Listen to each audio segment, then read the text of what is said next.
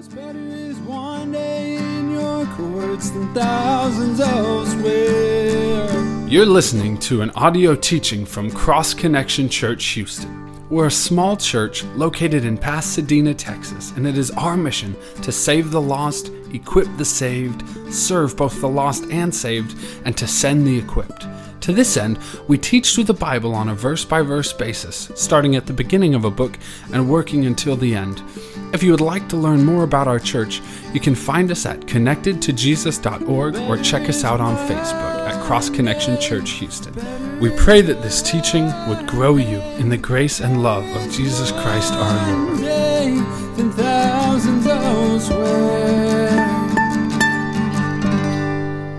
Last week we started one of the best and most important sections in the book of Romans and really in all of the Bible, this section on salvation. And in this section on salvation, Paul is going to be dealing with three main things. First, Paul gives us an explanation of righteousness. Second, an illustration of justification by faith. And third, he shares the results of being righteous and justified before God. Last week we looked at this explanation of just uh, being righteous before God, and uh, the way that Paul explained that is by answering seven very important questions that have to deal with how someone becomes righteous. And one of the most important things that Paul revealed to us is the only way that you and I can receive God's righteousness is by placing our faith in Jesus Christ. He makes very clear it's not according to the law. It's not according to our works. We can never become righteous by the things that we do. Now, in answering the question, what did it cost God to provide us his righteousness? Paul shared with us a, wonderful picture about justification. Justification is God declaring us not guilty. It's God seeing us just as if we never sinned. But how can God declare a guilty sinner like you and me as not guilty? How can God see sinful people just as if they never sinned? Well, the only way that God can do that is because of the wonderful exchange that happens when you and I place our faith in Jesus Christ because he lived a sinless life, because he died on the cross for our sins. He is able to give us his sinlessness and he takes our sin and places it upon himself. And because we receive the sinlessness of Jesus when we place our faith in him, God can now see us just as if we never sinned. He can see us as not guilty. Now, the message of justification by faith alone was a message not very popular among many people that Paul was writing to in the Roman Empire. And the group that would have the most difficulty accepting this uh, view of justification by faith would be the religious Jews. And the reason that many religious Jews struggled with justification by faith alone is because they thought, hey, we're justified because of who we are and because of what we do. They thought, hey, we're justified because we have the law and we try to do the law. We're justified because we are descendants of Abraham. We're justified because we have the ritual of circumcision. But these beliefs, they, they caused these Jewish people to become prideful, to think, oh, we're better than the rest of the world. They started boasting and having the law and having circumcision and having the heritage of Abraham. And in the last section on sin, Paul shot down these beliefs. He helped them to see that the law can never justify you unless you do it perfectly, which no one can. Circumcision can't justify you. And so he, he brings out this reality and that the only thing that can justify us is faith in Jesus. Now, Paul, having been a, a very high ranking religious Jew himself, he knew the arguments that many Jews would have to this concept of justification by faith, not by works. So after explaining how you can become righteous, Paul's now going to illustrate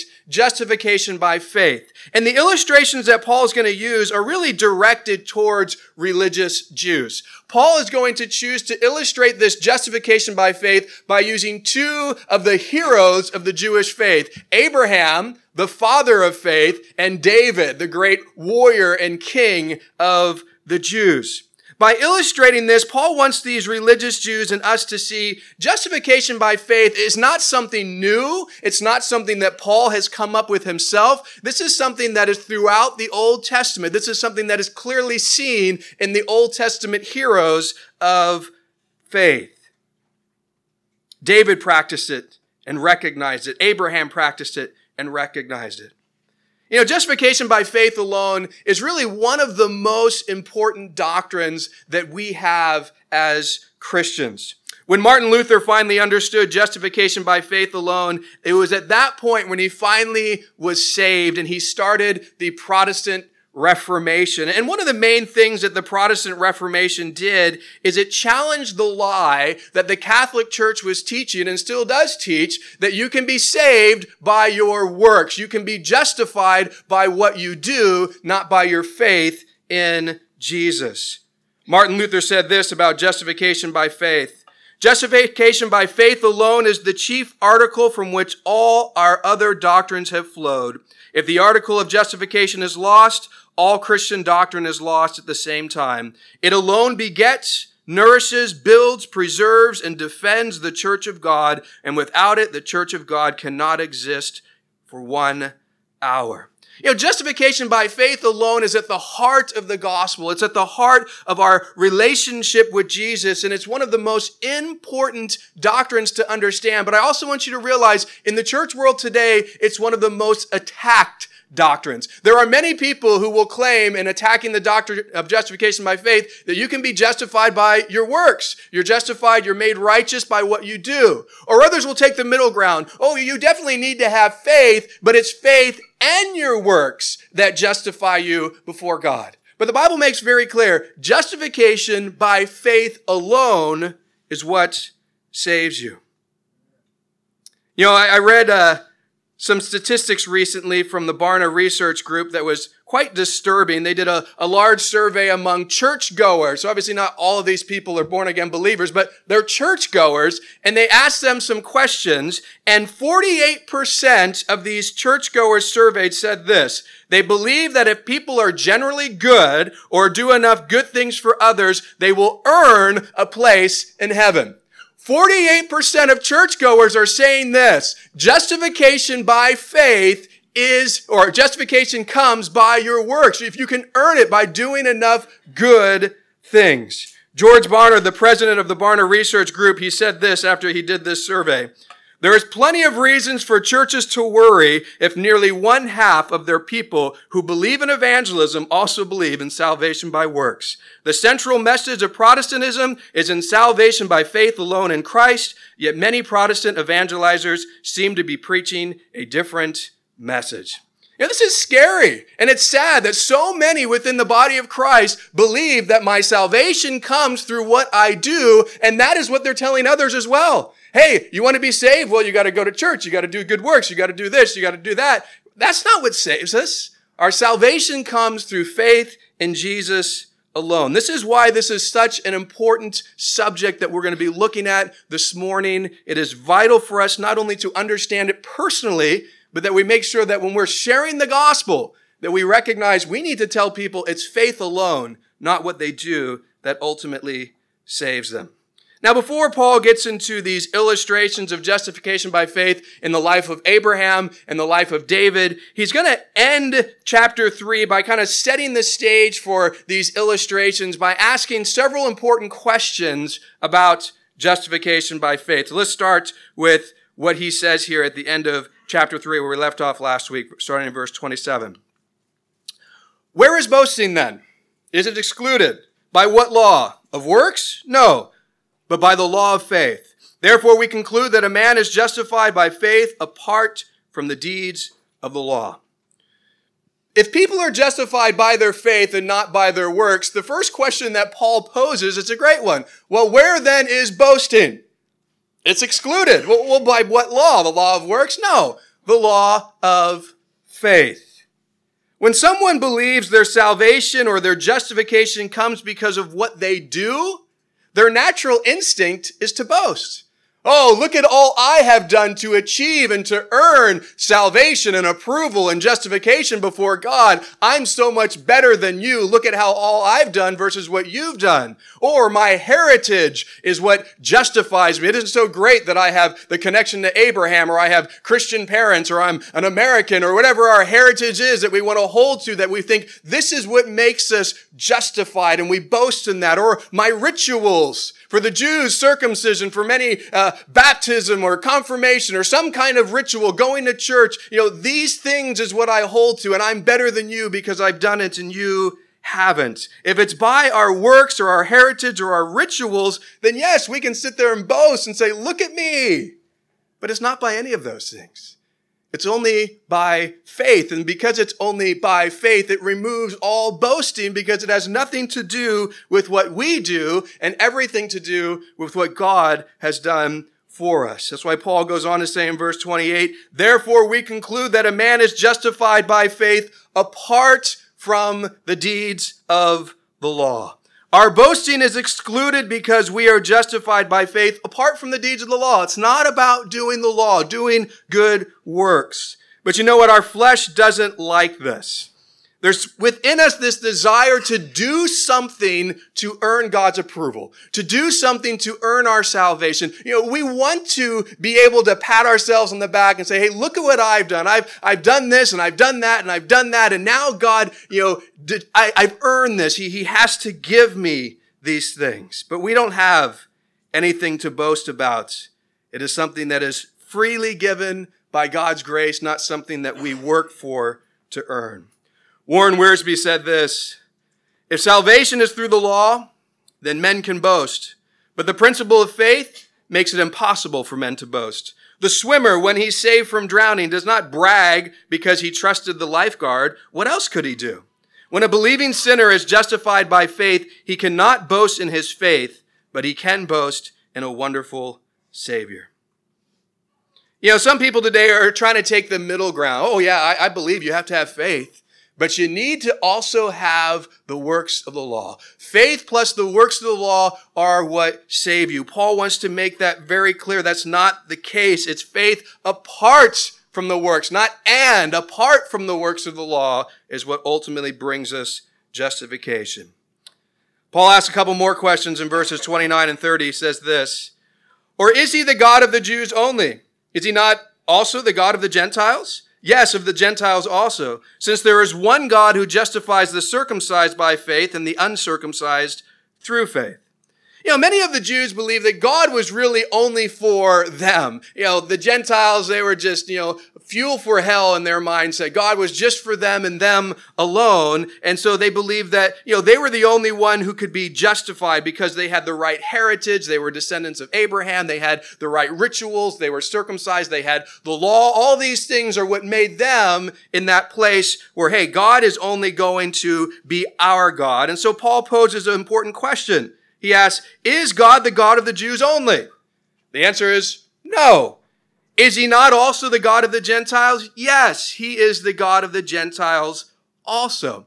Now, Paul brings up something very important because the Jews, one of their, you know, uh, doctrines that they believe, which is true, is in monotheism, that there is only one God. And so I say, now, now, are you claiming that you Jews have a God and then the Gentiles have another? Eh, no, there's only one God. There's only one God that we serve. Jew, Gentile, everybody has to come to him. There's only one. And this one God is going to justify the circumcised, which are the Jews by faith, and the uncircumcised, which is the Gentiles by faith. So not only is justification available to both Jew and Gentile, it's also received in the exact same way.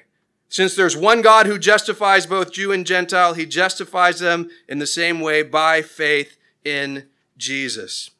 Now, all of what Paul is saying here about faith would bring the question that many Jews would now pose and what he poses in verse 31. Do we then make void the law through faith? And you can see why someone might pose this question. All right, law, uh, Paul, if, if the law doesn't make us righteous, then what good is it? It seems like you've made the law void. It seems like, you know, you're against the law of God. Paul's answer to that question is certainly not. We haven't made the law void. On the contrary, we establish the law. You see, the purpose of the law was never to save us. It was never to justify us. It was never to make us righteous. God gave us the law, His perfect standard, so that we could see we fall short. We don't do it. The purpose was to point us to Jesus, to point us to the one who actually kept the law, to point us to our need for a savior. And so Paul says, when we actually come to Jesus, we don't make the law void. We actually establish it because we now are doing what the law's purpose always was to point us to Jesus. And so when we place our faith in Jesus, we're actually establishing why the law was given. We're not making it void. And the, the reason that they would think that it was void is because they misunderstood why God gave it. He never gave it for them to actually be able to keep it because he knew they couldn't. He gave it to point them to their need for Jesus. So now that Paul has laid out these questions, he's going to answer them even in more detail because he's going to give us now five illustrations with the life of Abraham, the life of David. And with these illustrations, he's going to help us go deeper into this concept of justification by faith alone. The first illustration that Paul uses comes from the life of Abraham, starting in chapter 4, verse 1 says this.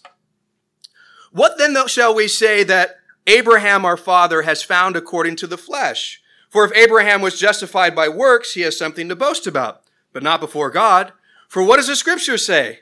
Abraham believed God, and it was accounted to him for righteousness. Paul's first illustration here is of the fact that Abraham was justified by his faith, his belief, not by any works that he did. Now, before we get into this, I think it's important to note how the Jews of that time viewed Abraham, because their view of Abraham was very unbiblical. They had placed Abraham on this pedestal and they saw him in a light that the Bible definitely doesn't portray him as. And I'll give you some um, examples of what they were writing back in that time that would cause them to have a really unbiblical view of Abraham.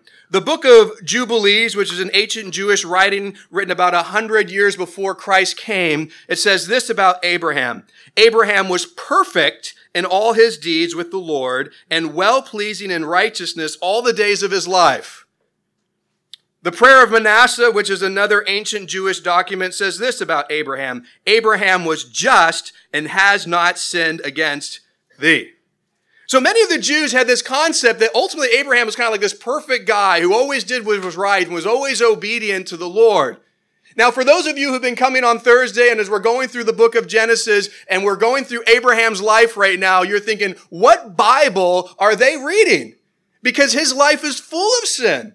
I mean, he's done so many disobedient things. And even as we just looked at last week, now that he's 100 years old, he goes back to a sin that he did, you know, when he was in his 60s. Here's a man who continued to sin. This is not a biblical view, but it was the view of the Jews of that time that Abraham, because he was so uh, obedient and did so many good works, that is what gave him righteousness. And they were looking at him as the example. Since Abraham did it, that's how we'll do it. Since Abraham was able to keep the law, then we'll be able to keep the law. But the reality was Abraham wasn't even close to keeping the law, and none of them could either. And so Paul is going to share some important truths about the Old Testament to them, but he's also, in doing so, uh, going to help them see what the Bible actually says uh, about Abraham, not just uh, their messed up view um, of him. So Paul starts posing this question here um, for them. My thing just went blank for a second. and should be my next slide. Oh, we're behind a slide too. Give me a moment. So Paul's quoting now from um, Genesis chapter 15, verses 3 through 6 when he reveals, okay, what ultimately made Abraham righteous? Was it what he did or not? And he brings these Jews back to this portion of scripture. And I'll read, uh, he just quotes verse 6, but I'll read verses 3 through 6 to you, which says this. Then Abraham said, Look, you have given me no offspring, and indeed, one is born in my house as my heir. And behold, the word of the Lord came to him, saying, this one shall not be your heir, but the one will come from your own body shall be your heir. Then he brought him outside and said, Look now toward heaven and count the stars if you are able to number them. And he said to him, So shall your descendants be. And Abraham believed the Lord, and God accounted it to him for righteousness. Paul quotes this to clearly show what is it that made Abraham righteous? It wasn't his works. God comes to him and says, Hey, I promise that I'm going to give you a son. And you know what? Here, come look outside. See all these stars? Not only am I going to give you a son, I'm going to make you a great nation. You're going to have a huge amount of descendants like the stars in the sky. And we're told that Abraham believed in this promise of God. And it was that belief in that promise that God then said, now I account that to you for righteousness. It wasn't that Abraham did a work that made him righteous. It was his belief. It was his faith in the promise of God that made him righteous. Now, this word here is interesting. It says it was accounted to Abraham as righteous. This word accounted means to pass to one's account, to impute. This was a banking term that meant to take from one account and to place it into another or transfer it. So when Abraham believed in the Lord, God transferred out Abraham's unrighteous sin and transferred in God's righteousness. And the key here is why God did this. It was because of Abraham's faith not his good works. And so he brings these Jewish believers or people that are reading this back to this place of, well, look what it says in the Old Testament. Abraham was righteous not by works, but by faith. And so in this first illustration, Paul reveals we are justified by our faith in Jesus, not by our works. When we put our faith in Jesus, God transfers our sin out of our account and his righteousness into our account. Well, now Paul is going to give us his second illustration in verses 4 and 5, which say this. Now to him who works, the wages are not counted as grace, but as debt. But to him who does not work, but believes on him who justifies the ungodly, his faith is accounted for righteousness. Paul's second illustration here is a contrast between works and grace. And the thing that he uses is just a common picture of someone who works a job. Paul says, Now to him who works, the wages are counted as grace, not as grace, but as debt. There's three words here that I want us to define to make sure we understand what Paul is saying. The first one is the word translated wages, which means something earned and due to someone because of the work they have done. We all get a wage, a paycheck for the work that we've done. The second word is grace, which means favor that is given to someone that hasn't earned it and doesn't deserve it. And the third word is debt, meaning something that is owed to someone. So in using this illustration, Paul is saying, Hey, I want you to picture someone who has, who does work at a job. And when you work all week, you, you get a wage, you get a paycheck. It's something that you've earned. It's something that is due to you because of the work that you have done. Now that wage is not counted as grace. Your paycheck is not a favor that you don't deserve. It's not a favor that you haven't earned. Your paycheck is a debt. It is owed to you. Why? Because you've done this work. It's actually legally owed to you. So if your employer tries to hold that back from you, you can take him to court because he legally has to pay you because of the work that you've done. He's in debt to you because of the work that you've done for him. So what Paul wants us to understand in this illustration is that our works earn something for someone and they make that person indebted to us. But that is the opposite of grace. Grace is getting what I don't deserve. Grace is getting what I can't earn. Now, since grace and work are opposite of one another, Paul is saying you have to approach God in one way or the other. You're either going to approach him based on works or you're going to approach him based on grace, but you can't approach him in the middle ground. You can't try to say, well, I'll do grace and works together. No, they're completely opposite. They don't come together. You either approach him one way or the other. You can't do both. The person who relates to God through works, they believe God owes them. They believe God is in debt to them because of their work. Hey, we have earned justification by what we have done. But Paul has made very clear in this letter our works can never justify us before God. You see, justification is God declaring us not guilty. It doesn't matter how many good works you do, it will never change the fact that you're guilty for the things that you have done that are sinful. So good works will never change and make us justified. So we have to stop trying to relate to God based on our works and start relating to Him based on grace and faith in Christ. The principle of receiving a gift by faith is the opposite of receiving a wage that you work for. You know, if you were to offer me a gift and I were to turn around and say, hey, hey, let me work for it, let me pay you for it, then it would no longer be a gift. It's now something that I'm earning. It's now something that you're giving me more as a paycheck because I'm doing something for you than a gift. If you mix human works and God's grace, it's no longer grace. The promise of salvation as a free gift received by faith is nullified and turned into a debt for payments of service rendered. That's why Paul says in verse 5, but to him who does not work, but believes on him who justifies the ungodly, his faith is accounted for righteousness. God only justifies those who place their faith in Jesus Christ. He does not justify those who try to have a works-based relationship with him. Righteousness can never be accounted to one who approaches God on the principle of works. Just like with Abraham, our faith in God is what accounts it to us as righteousness. David Guzik said this, but this we understand that there are not two ways of salvation, saved by works through law keeping in the Old Testament and saved by grace through faith in the New Testament. Everyone who has ever been saved, Old or New Testament, is saved by grace through faith, through the relationship of a trusting love with God. Because of the new covenant, we have benefits of salvation that Old Testament saints did not have, but we do not have a different manner of salvation. God has always saved everyone the same way, through faith. There was never anyone who was saved through works. So in this second illustration, Paul reveals only those who rely upon faith in Jesus and God's grace, not their works, will be justified. It's been said righteousness is that which the Father required, the Son became, the Holy Spirit convinces of, and faith secures. Not works, faith. Well, now Paul's going to give us his third illustration in verses 6 through 8.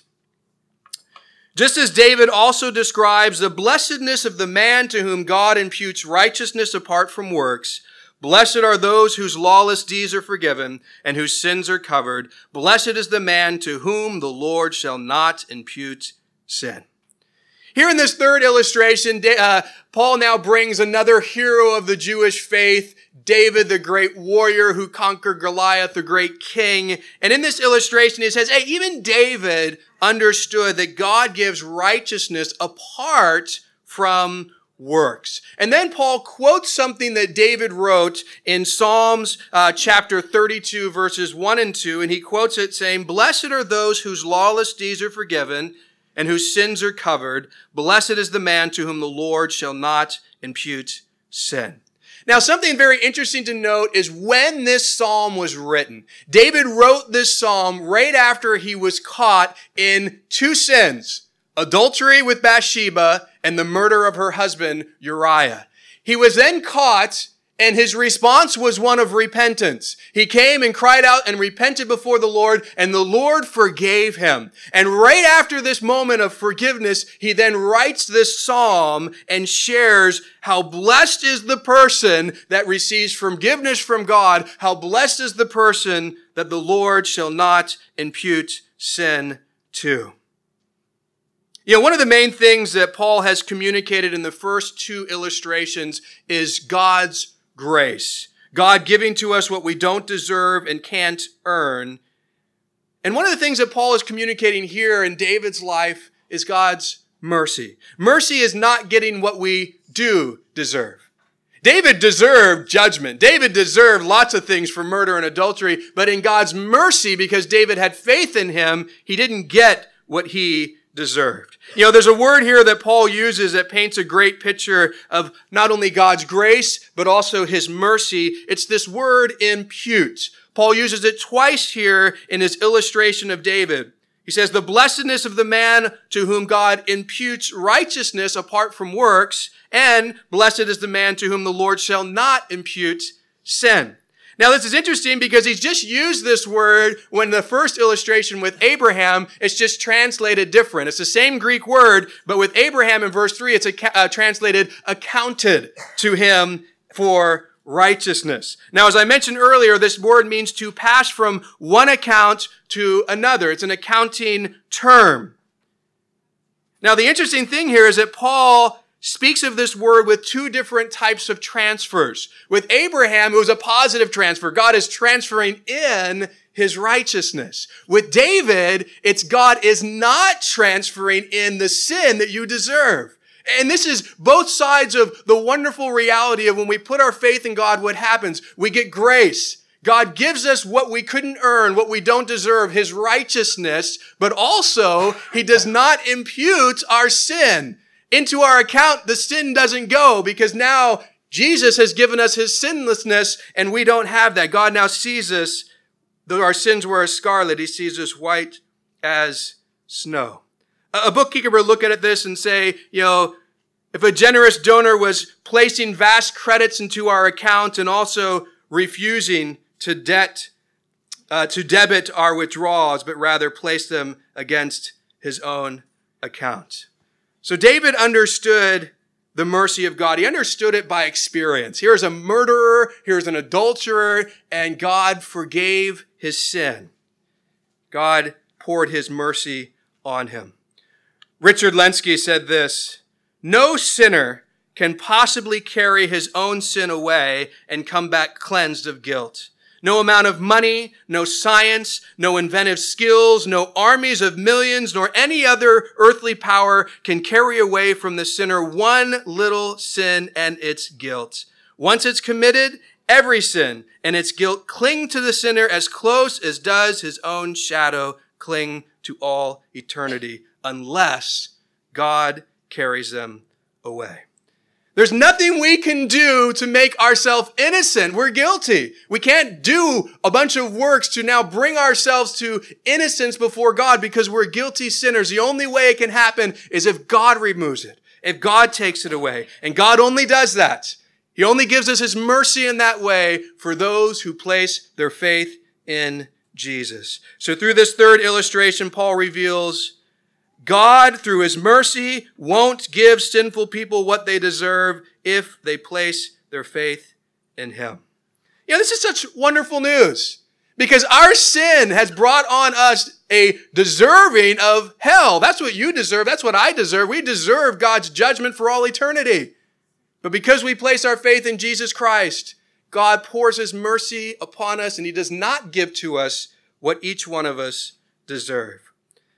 Paul gives his fourth illustration in verses 9 through 12. Does this blessedness then come upon the circumcised only, or upon the uncircumcised also? For we say that faith was accounted to Abraham for righteousness. How then was it accounted? While he was circumcised or uncircumcised? Not while circumcised, but while uncircumcised. Now, Paul has already revealed that the works of the law is not what justified Abraham. But the Jewish people, you know, they say, well, that's fine. There's other things that we hold to that we think would justify us, our heritage, our ritual of circumcision. And so Paul now wants to help them see, you know what? Circumcision is also not something that justifies you. And he does this with this fourth illustration of Abraham of when was Abraham justified? Before he was circumcised or after he was circumcised? Because that's an important thing to note. And so he starts with um, posing this question Does this blessedness, speaking of being justified, then come upon the circumcised only or upon the uncircumcised also?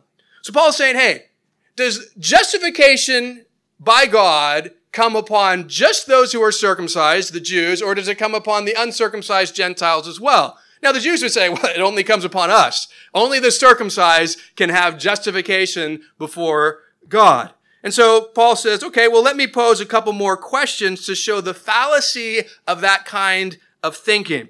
But he starts with this. For we say that faith was accounted to Abraham for righteousness. He's bringing them back to what he just said. You know, Genesis 15, 6, we already looked at it. Hey, Abraham was given righteousness because of his faith, not his works. So now let me ask you, these two questions. How then was righteousness, um, how then was righteousness accounted while Abraham was circumcised or uncircumcised? The question that Paul ultimately is asking is, when did it happen?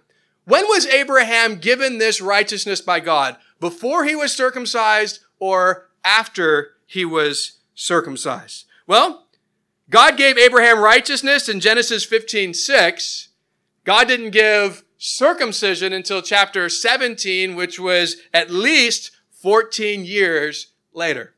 So Abraham received righteousness at least 14 years before he had this circumcision given and before he was personally circumcised. Now, the point Paul is making is that righteousness couldn't have come because of circumcision because Abraham was made righteous 14 years before he was ever circumcised. Circumcision had no bearing on Abraham's righteousness, and because of that, it has no bearing on anyone else who's circumcised either.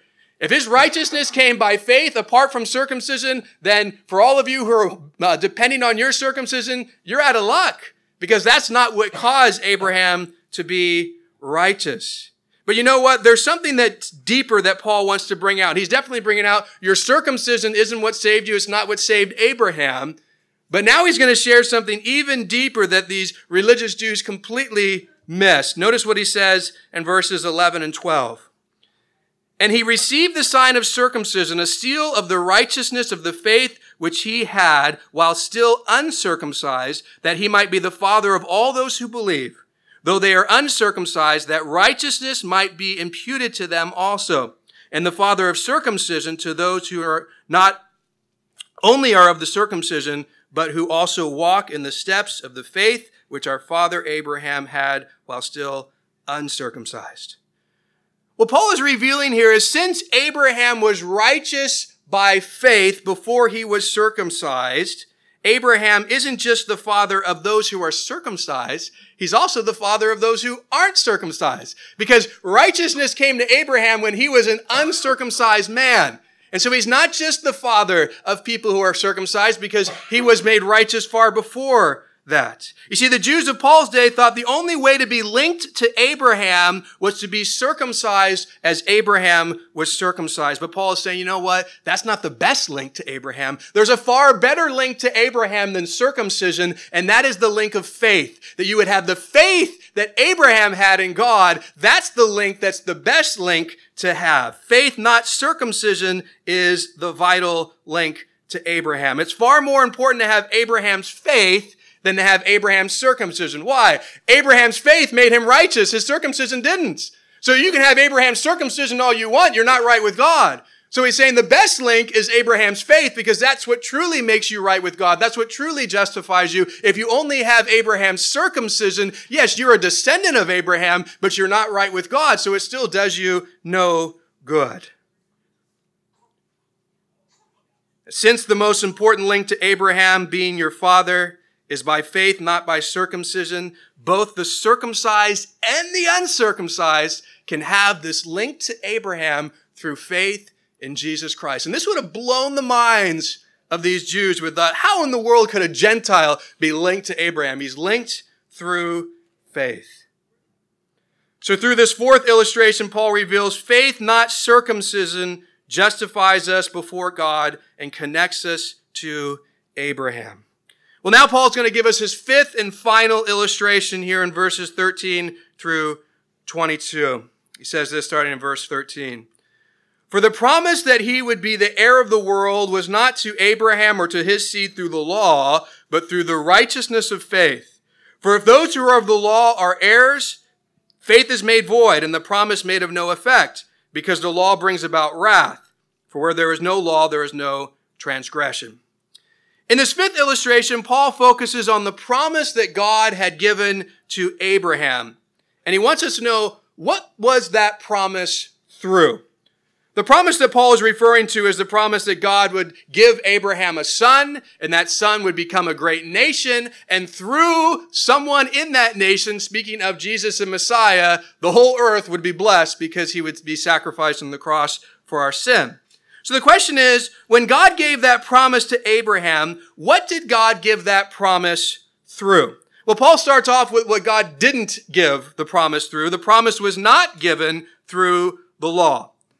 And that seems to be real obvious, just like circumcision's real obvious, because the law wasn't given until hundreds of years later when Moses shows up. So the law is never given in the life of Abraham. So it's pretty clear that Paul's saying, hey, This wasn't given through the law, which didn't even exist yet. It hadn't been given yet. And so to think that it came through that is just foolishness.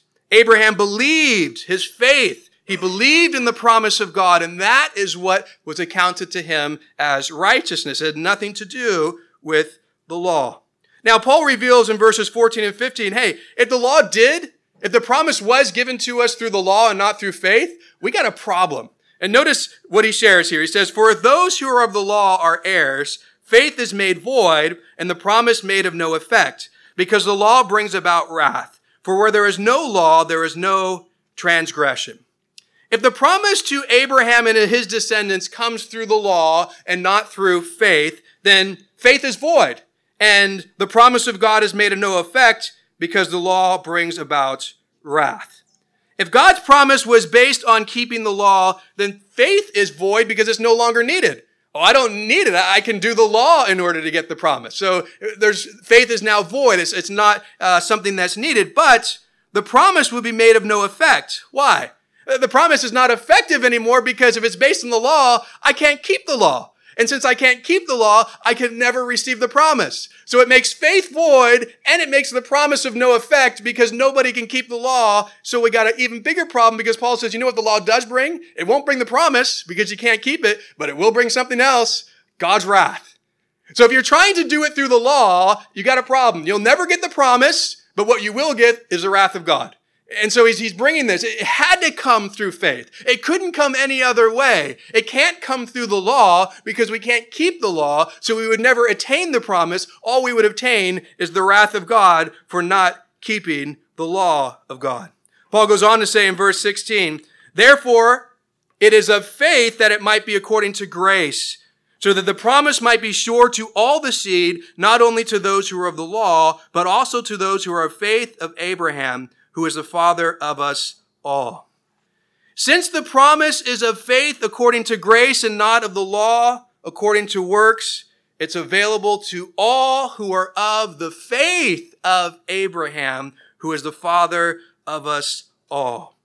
If our relationship with God is according to grace, not according to circumcision, not according to heritage, not according to law keeping, then that relationship is for those who are of the faith of Abraham, even if they're not in the lineage of Abraham, even if they're not direct descendants, Jews. So a Gentile will say, I'm not a Jew. I'm not of the law, but you know what I am of? I'm of the faith of Abraham. And that Gentile would be just as saved as a Jewish person who put their faith in Jesus Christ. That the connection to God is through faith, not through the law, not through circumcision, not through heritage. Now, what Paul is saying here is something that was so foreign to the Jewish way of thinking. Abraham is the father of us all. Speaking of everyone who puts their faith in Jesus, which would include Gentiles. And that would just blow their mind. They, they just had, couldn't comprehend that. No, Abraham's the father only of Jews. No, Paul says, Abraham's the father of everyone who places their faith like he did in God. He's the spiritual father of those who do that. And Paul expounds on this even more in verses 17 through 22. As it is written, I have made you a father of many nations in the presence of him who believed God, who gives life to the dead and calls those things which do not exist as though they did, who contrary to hope and hope believed so that he became the father of many nations according to what was spoken, so shall your descendants be. And not being weak in faith, he did not consider his own body already dead since he was about a hundred years old and the deadness of Sarah's womb. He did not waver at the promise of God through unbelief, but was strengthened in faith, giving glory to God and being fully convinced that what he had promised he was able to perform and therefore it was accounted to him for righteousness. Paul says something twice, a statement twice here that I want to draw your attention to. Notice he says it's in the Old Testament. It was written very clearly. God made Abraham the father of many nations. God's intention was never that Abraham would just be the father of one nation, the nation of Israel. His purpose and desire was always that he would be the father of many nations. And that would come through faith not through circumcision, not through bloodline and heritage. God's plan was always that Abraham would be the father, the spiritual father of faith. And Paul shares some great details about how it is that God enabled Abraham to become a physical father. He's 100 years old. His wife's 90. Her womb is dead. How is it that he can now become a physical father? Notice what Paul says. God who gives life to the dead and calls those things which do not exist as though they did, made it possible for Abraham at 100 and Sarah with her dead womb. God brought life to it and gave them a son. And Abraham believed that God could do this miracle for him, and it was accounted to him for righteousness. So God made Abraham a physical father by giving life to the dead and calling those things which do not exist as though they do. But you know what? That's how God makes Abraham a spiritual father to those who put their faith in Jesus Christ. God gives life to those who are dead. The Bible is very clear. You and I are dead in trespasses and sin. And God, who is able to take what is dead and make it alive, brings life to you and I. He takes us dead in our trespasses and sin and gives us life in him. And God calls those things which do not exist as though they did. Well, guess what? Righteousness, justification, they don't exist in us. Paul has spent a huge amount of time in the sin section showing us we do not, there is no one, no, not one righteous person. We don't have that. But God takes something that doesn't exist in us, righteousness and justification, and makes it as though it did. Through Jesus Christ, through our faith in Him, now He gives to us His righteousness, which never existed in us because we place our faith in Jesus. And so just like He was able to take Abraham and physically do a miracle to make him a father, He is able to spiritually do a miracle for all those who place their faith in Jesus. And that connects to Abraham as our spiritual father. But the main point of this illustration, Paul tells us, as he finishes here in verses 23 through 25. Now it was not written for his sake alone that it was imputed to him, but also for us. It shall be imputed to us who believe in him who raised up Jesus our Lord from the dead, who was delivered up because of our offenses and raised because of our justification. All that we read about Abraham, it wasn't just recorded for Abraham's sake.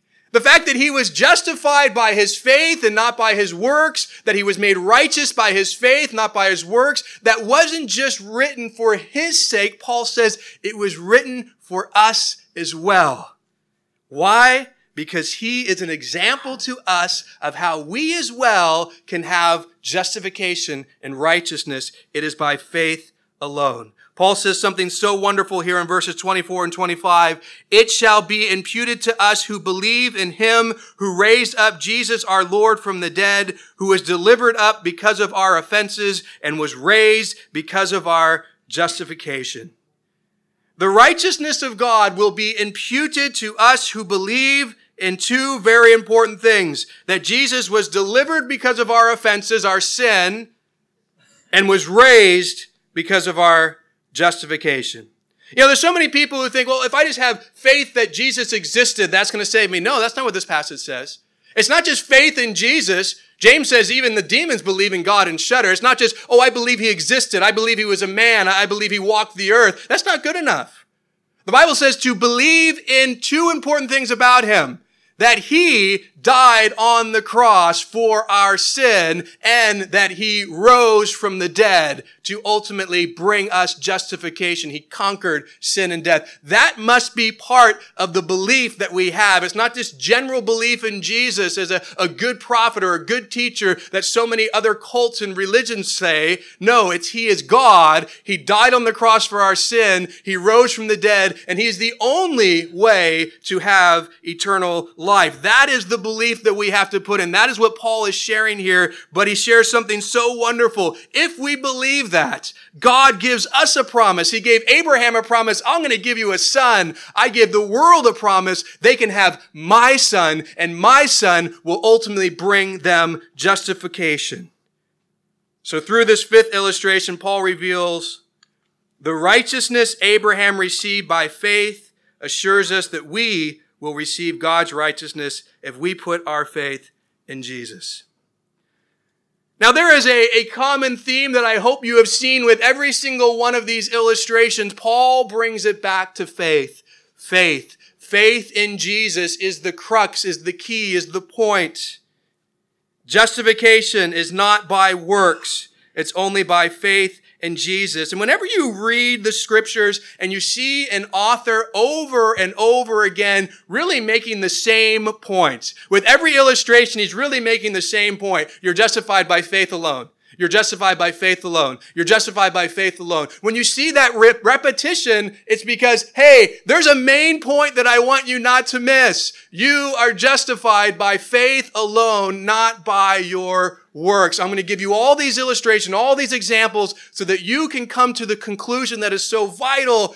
Justification is by faith alone. It's not by anything that we have done or will do. Not by works, not by Christian heritage, not by rituals. It comes for one reason and one reason alone. Faith in the work that Jesus has done for us on the cross.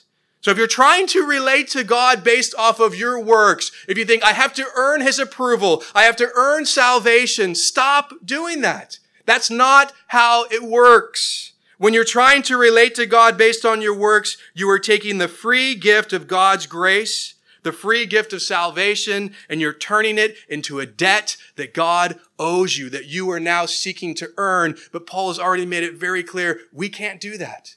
It's impossible. There's nothing we could ever do to earn and deserve salvation. There's only one way to receive it, one way to relate to God, and that is through faith because of his grace and mercy. We're going to close this morning taking some time to remember this wonderful truth. We are saved by faith, but how, what did God have to do in order for that to happen? We're placing our faith in something that Jesus did, and we're going to remember this morning that work that Jesus did. We just have to have faith. Jesus did all the work. He's the one who was sacrificed. He's the one who was pierced. He's the one who was nailed. He was the one who was whipped. He's the one who was mocked. He's the one who took our sin. He's the one who took the wrath of God and the judgment that we deserve. And so we're going to finish this morning taking some time to remember him through communion. And I'm going to have the worship team come on up and as they lead us in a song of worship, we're going to have the communion elements passed around. Uh, this is an open communion. Anyone who has placed their faith in Jesus, we encourage you to partake with us. And if you have not, then just let those elements uh, pass by and hold on to them because we're going to take them together. And as the worship team gets themselves set up, I'm just going to read for you something that Paul shares uh, about uh, receiving the Lord's supper or communion together. It says, For I received from the Lord that which I delivered to you, that the Lord Jesus on the same night in which he was betrayed took bread. And when he had given thanks, he broke it and said, Take, eat. This is my body which is broken for you. Do this in remembrance of me. In the same manner, he also took the cup after supper, saying, This is, this cup is the new covenant in my blood. Do this as often as you drink it in remembrance of me. And so as we have these elements passed around, I just encourage you, take some time. If there's unconfessed sin in your life, bring that before the Lord. Confess that to Him. Take some time to thank Him, and then uh, hold on to those elements. We'll take them together.